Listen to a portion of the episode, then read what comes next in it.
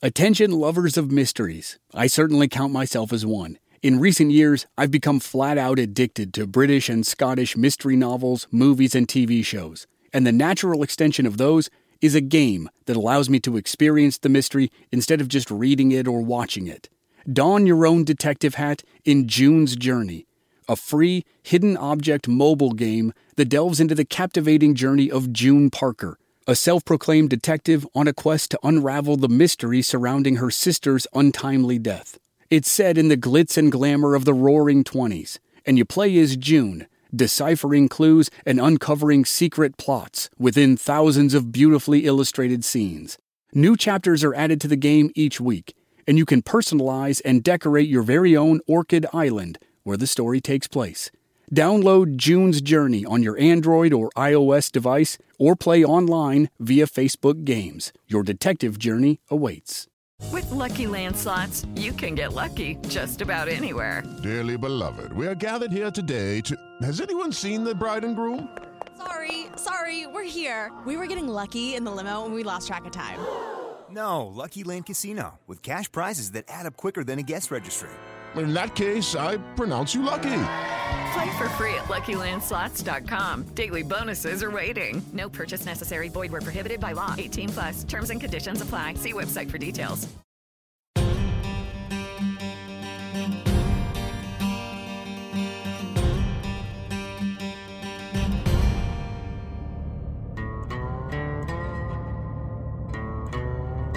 Fort Alcatraz was naturally remote and heavily fortified.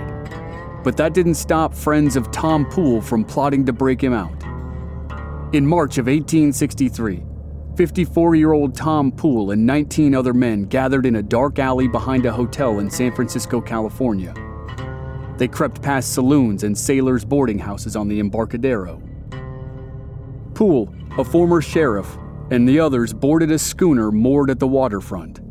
They quietly pushed the ship away from the wharf and anchored it in the bay to prepare to sail at daybreak. Then they all went below to sleep for a few hours. Poole's plan was to disguise the ship as a cargo vessel bound for Mexico.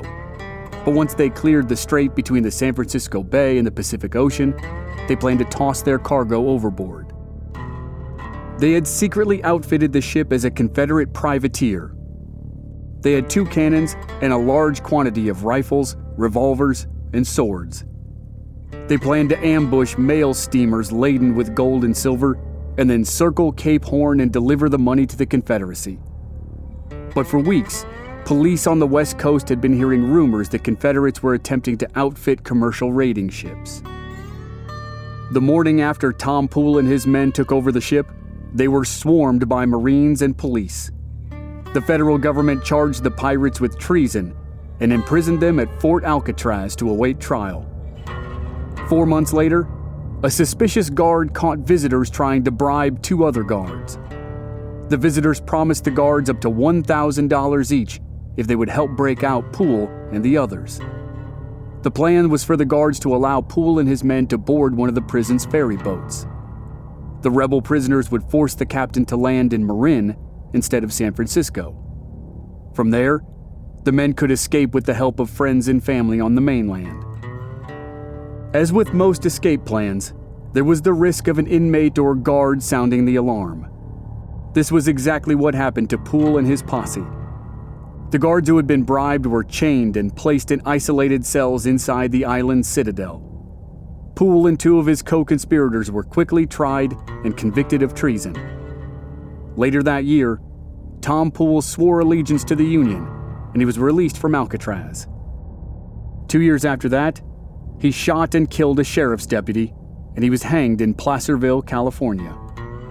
Poole and his co-conspirators remained best known for attempting to smuggle gold and silver to the Confederate cause. But they have another legacy as well. They were the first prisoners to try to escape Alcatraz.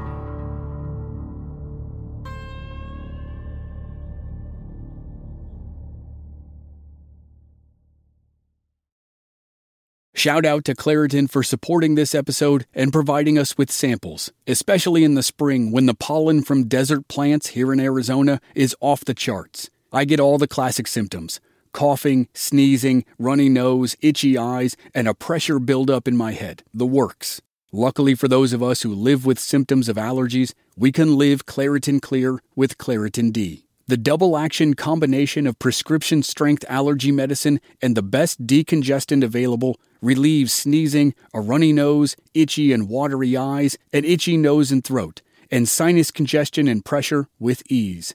Ready to live life as if you don't have allergies? It's time to live Claritin Clear. Fast and powerful relief is just a quick trip away.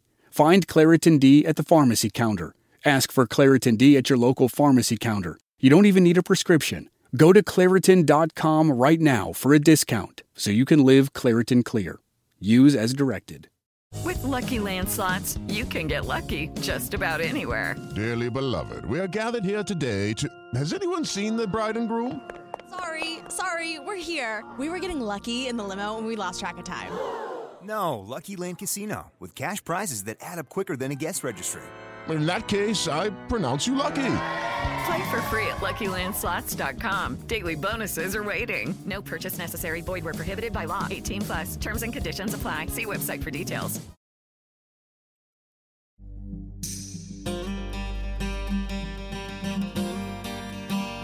From Black Barrel Media, this is Infamous America. I'm your host, Chris Wimmer. In this season, we're telling some of the most infamous stories about the most notorious prison in American history. This is Chapter 1. Fortress of Isolation.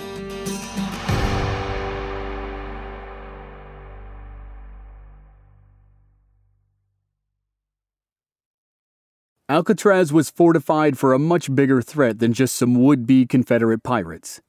It was ready for a full assault on the West Coast. In August 1863, while Tom Poole and his men sat in the barracks of Alcatraz waiting for trial, the U.S. Army designated the island as the military prison for most of the territory west of the Rocky Mountains. The Army realized the strategic position of the island when it took control of California in 1848, after the end of the Mexican-American War.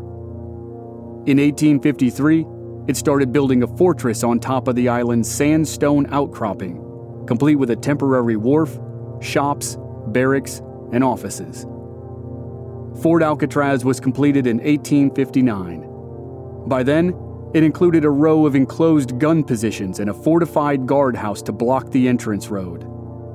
The last line of defense was the three-story citadel on top of the island, which also served as an army barracks. The only access to the citadel was a drawbridge over a deep, dry moat that surrounded the entire building. The structure was designed to hold as many as 200 soldiers with provisions and to withstand a 4-month siege. In December of 1859, Captain Joseph Stewart and 86 men of Company H, 3rd U.S. Artillery, took command of Alcatraz Island. Fort Alcatraz was soon recognized as the most powerful coastal defense in the West. Besides its strategic defensive position, the island took on the role of serving as a stockade for enlisted men. Captain Stewart realized the cold water around the island made it an ideal place for a prison. The ocean was usually about 50 degrees, and the swift currents swirling around the island could be deadly. 11 soldiers who arrived with Stewart were incarcerated in a cell block in the guardhouse basement. Before long, other forts with less secure garrisons began to send their deserters, escapees, and other prisoners to the island. When Civil War broke out in 1861, Alcatraz took on another role, that of defending the Union state of California from Confederates. Tensions ran high on the California coast because its population included both Union and Confederate supporters. The fort and its men were tasked with calming the threat of local war and protecting the city of San Francisco. The island soon became the most powerful fort west of the Mississippi River.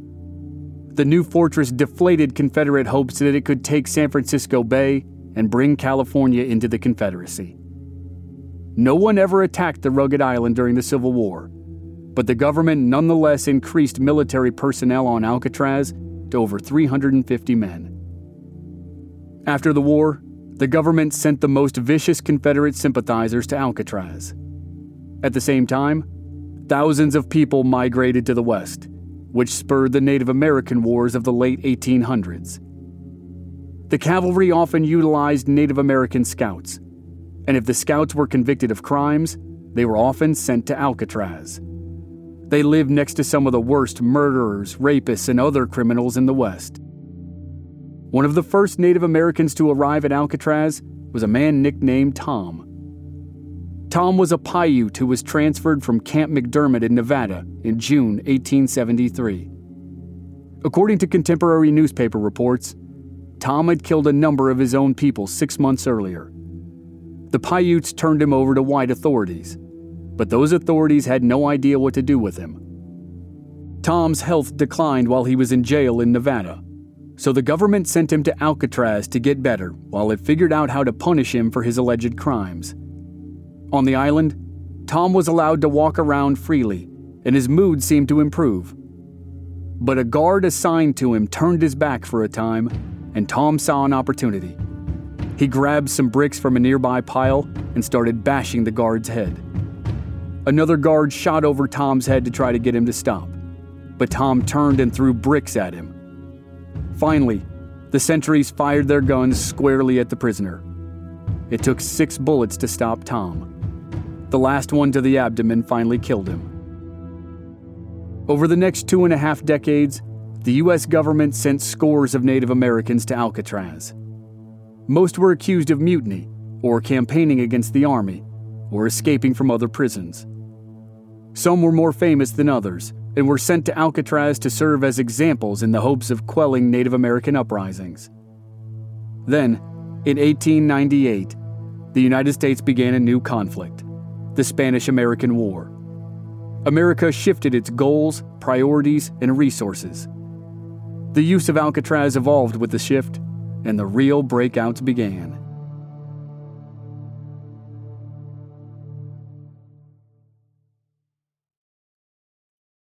During the last few years of the 19th century, Alcatraz housed an average of 100 men at any given time. But in May of 1898, the Spanish-American War broke out. Soon, thousands of troops passed through San Francisco on their way to or returning from the Philippines. The U.S. government decided 6 soldiers could recuperate at Alcatraz.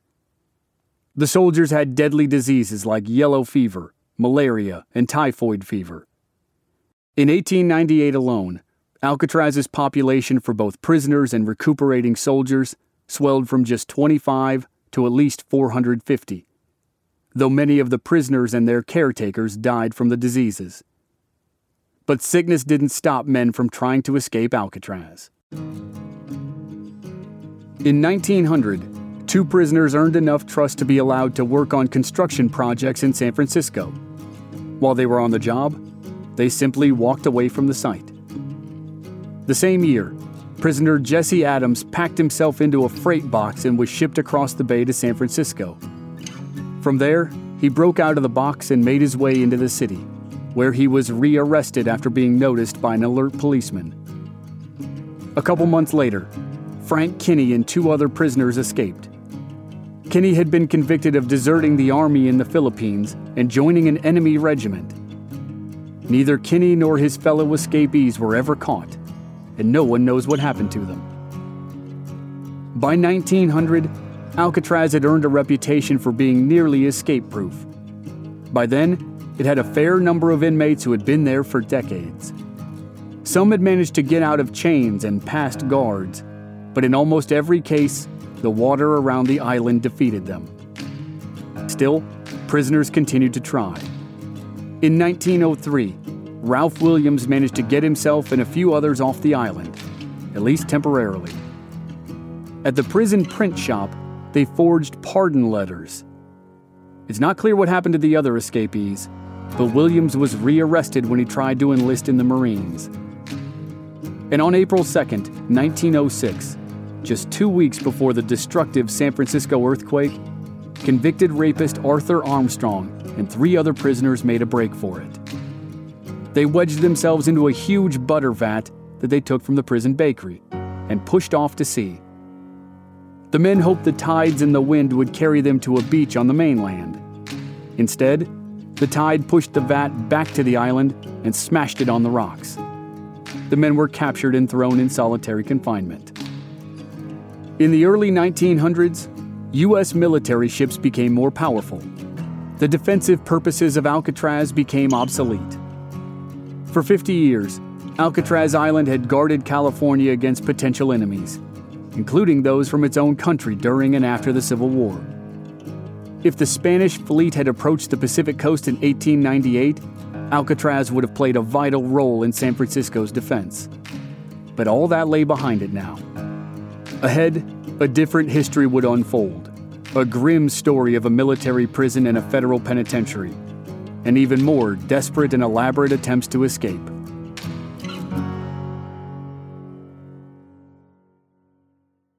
Step into the world of power, loyalty, and luck. I'm gonna make him an offer he can't refuse. With family, cannolis, and spins mean everything. Now, you wanna get mixed up in the family business. Introducing The Godfather at ChumbaCasino.com.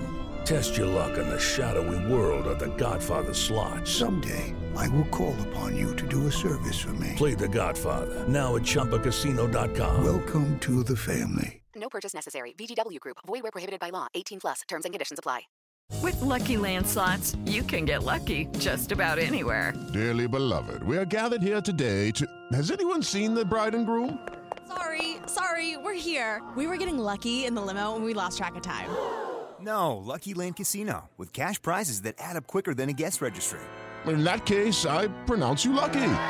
Play for free at LuckyLandSlots.com. Daily bonuses are waiting. No purchase necessary. Void where prohibited by law. 18+. Terms and conditions apply. See website for details. In 1907, Alcatraz was redesignated as the Pacific Branch Military Prison. Over the next decade, it placed a new emphasis on education and rehabilitation for its prisoners. Guards with formal training replaced infantry soldiers. Prisoners provided the labor to build a new cell house, which was completed in 1912. It was the largest reinforced concrete building in the world at the time. It contained 4 cell blocks with a total of 600 cells, each with a toilet and electricity. By 1915, convicted men with less serious offenses could obtain military training, a remedial education, and vocational training. Throughout the decades before and after World War I, most of the inmates who tried to escape did so by trying to sneak onto boats that were headed to the mainland. Some men tried to swim the 1.25 miles to shore. Some tried to get there by clinging to wooden objects. Most of those who tried to escape never made it to shore. They were either rescued and returned to the island, or they drowned. Most of these attempts barely warranted a sentence or two in the newspapers, but some were noteworthy. In 1907, a convict almost made it to San Francisco on just a log, but then he was hit by a ferry steamer.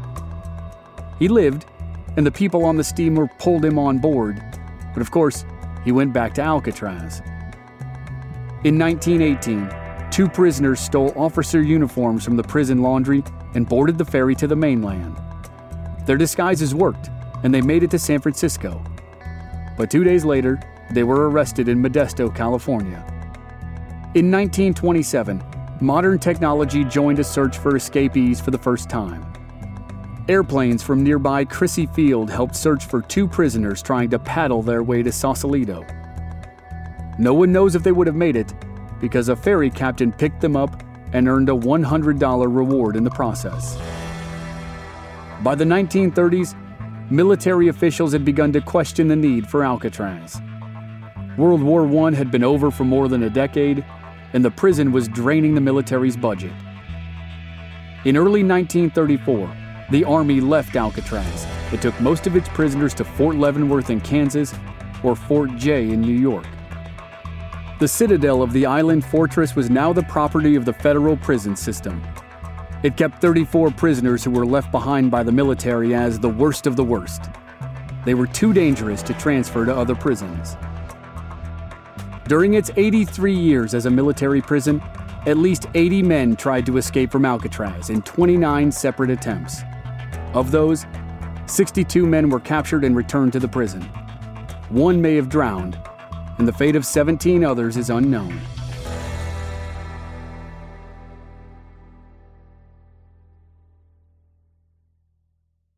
Less than a year after the end of World War I in November 1918, Congress passed the Volstead Act in conjunction with the 18th Amendment and ushered in the era of Prohibition.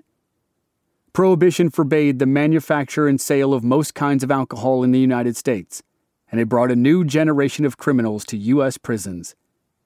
J. Edgar Hoover, head of the FBI, led the effort to crack down on these criminals. He needed a fearsome prison to send the criminals to, and Alcatraz fit the bill. Among the first gangster inmates to arrive at Alcatraz were Al Capone, the illustrious co-founder and boss of Chicago's racketeering empire, and George "Machine Gun" Kelly Barnes, the bootlegger who expanded into kidnapping and bank robbing. But the 1930s also heralded the arrival of prisoners who were not well known before they arrived, and who certainly were after they tried to escape.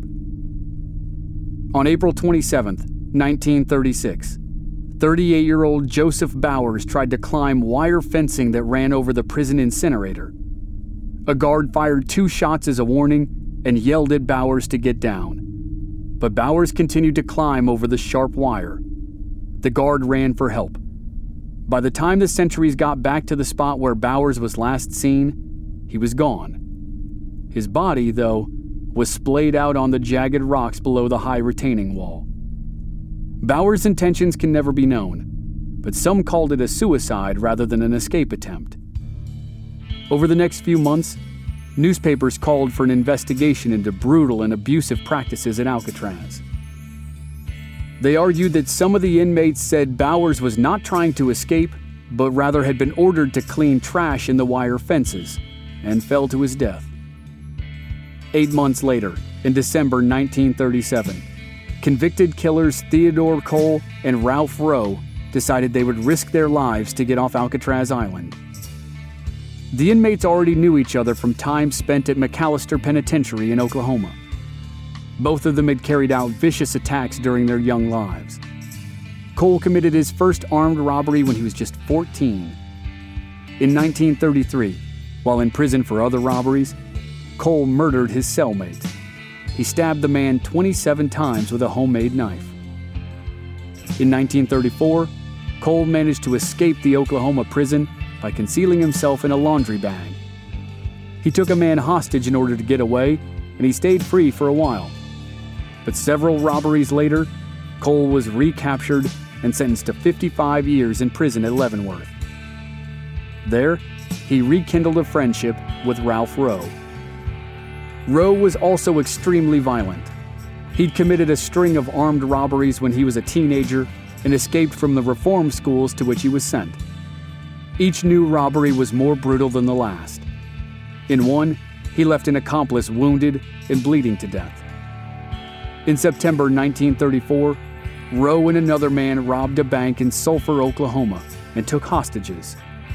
Because this was a federal crime, Roe earned a 99-year sentence and a recommendation to serve his time at Alcatraz.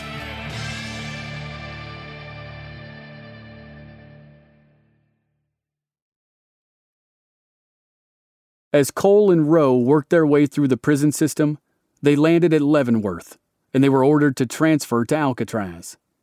They were on the same train from Kansas to California. When they made it to Alcatraz, they maintained a close friendship. They both took paying jobs at the mat shop, where prison workers transformed old car tires into rubber mats for the Navy. At the mat shop, they planned their escape. For weeks, they studied the habits of the correctional staff. They identified potential loopholes in the security system. They stole a hacksaw and sawed their way through the steel sash window grill. They cleverly packed the gaps with grease and shoe polish to avoid detection. At 1:30 in the afternoon of December 16, 1937, a junior officer found inmates Cole and Roe missing from their work detail. He rushed around the mat shop looking for them, but only found punched-out panes of glass and bent steel grilling. He ran to the phone and sounded the escape sirens. This was known among the staff as a 22 alarm. At the time, authorities believed Roe and Cole bent out the sawed bars using a heavy wrench and punched out the two panes of glass. Then they climbed through the window and dropped to the ground below. The convicts ran to a locked gate that led down to the waterline. The pair unfastened the bolts of the gate and then laid it over 5 rows of barbed wire to create a safe path down to the water. Then they jumped into lightweight flotation devices they'd made out of 5-gallon fuel canisters. Theodore Cole and Ralph Roe were never seen again. One inmate later wrote that it would have been impossible for them to survive the waters of the San Francisco Bay at that time. Severe rains that month flooded the Sacramento River. Because of this, all kinds of debris swept past the island of Alcatraz, including dead livestock and large sections of barns. Without a proper boat, there was no way any human could survive those swollen currents. Another inmate wrote that he spotted Ralph Roe struggling in the water, and then Roe drifted into the dense fog and disappeared. Despite the fog and treacherous currents, the warden dispatched a search party. It sailed in circular patterns around the island, but it never saw any sign of the two escapees. For the 3 months after their escape, the FBI, the warden, and the San Francisco police searched for the men. They followed every lead. They examined every corpse found floating in the bay, which, for reasons that aren't entirely clear, there were lots of at the time. Though no one knows exactly what happened to Roe and Cole, their disappearance signified a turning point in the history of Alcatraz. The San Francisco Chronicle said they were just a couple thugs from Oklahoma, and they'd managed to defy science and the natural hazards of the island and the guns of the guards. They shattered the legend that Alcatraz was escape-proof. But Roe and Cole's escape, whether they died in it or not, signified something else that no one could know at the time. That day in December 1937 was the last time for nearly 2 decades that would-be escapees didn't use violence to get off the island. The prison was about to enter its bloodiest phase of existence. Next time on Infamous America, the Great Depression and Prohibition bring a new crop of desperate prisoners to Alcatraz. The rough conditions push some inmates to extreme lengths to escape the island. Their attempts lead to assaults and murders of guards and inmates alike. That's next week on Infamous America.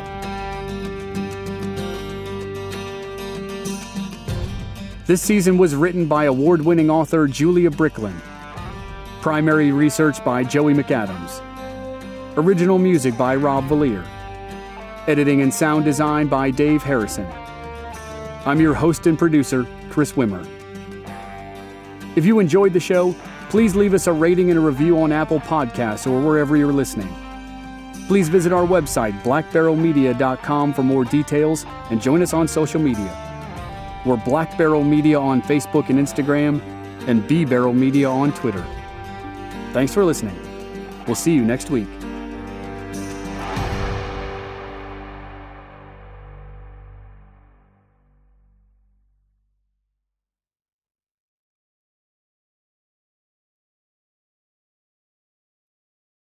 Hello, it is Ryan, and we could all use an extra bright spot in our day, couldn't we? Just to make up for things like sitting in traffic, doing the dishes, counting your steps, you know, all the mundane stuff. That is why I'm such a big fan of Chumba Casino. Chumba Casino has all your favorite social casino-style games that you can play for free anytime, anywhere with daily bonuses. That should brighten your day a little.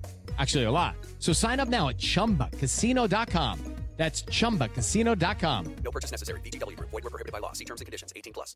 Hello, it is Ryan, and I was on a flight the other day playing one of my favorite social spin slot games on ChumbaCasino.com. I looked over at the person sitting next to me, and you know what they were doing? They were also playing Chumba Casino. Coincidence? I think not. Everybody's loving having fun with it. Chumba Casino is home to hundreds of casino-style games that you can play for free anytime, anywhere, even at 30,000 feet. So sign up now at ChumbaCasino.com to claim your free welcome bonus. That's ChumbaCasino.com and live the Chumba life. No purchase necessary. VGW Group. Void where prohibited by law. See terms and conditions. 18+. Hey guys, it is Ryan. I'm not sure if you know this about me, but I'm a bit of a fun fanatic when I can. I like to work, but I like fun too. It's a thing. And now the truth is out there. I can tell you about my favorite place to have fun. Chumba Casino. They have hundreds of social casino style games to choose from with new games released each week. You can play for free anytime, anywhere. And each day brings a new chance to collect daily bonuses. So join me in the fun. Sign up now at ChumbaCasino.com. No purchase necessary. VGW. Void where prohibited by law. See terms and conditions. 18 plus. With the Lucky Land Slots, you can get lucky just about anywhere. This is your captain speaking. We've got clear runway and the weather's fine, but we're just going to circle up here a while and get lucky. No, nothing like that. It's just these cash prizes add up quick. So I suggest you sit back, keep your tray table upright, and start getting lucky. Play for free at LuckyLandSlots.com. Are you feeling lucky? No purchase necessary. Void where prohibited by law. 18 plus terms and conditions apply. See website for details.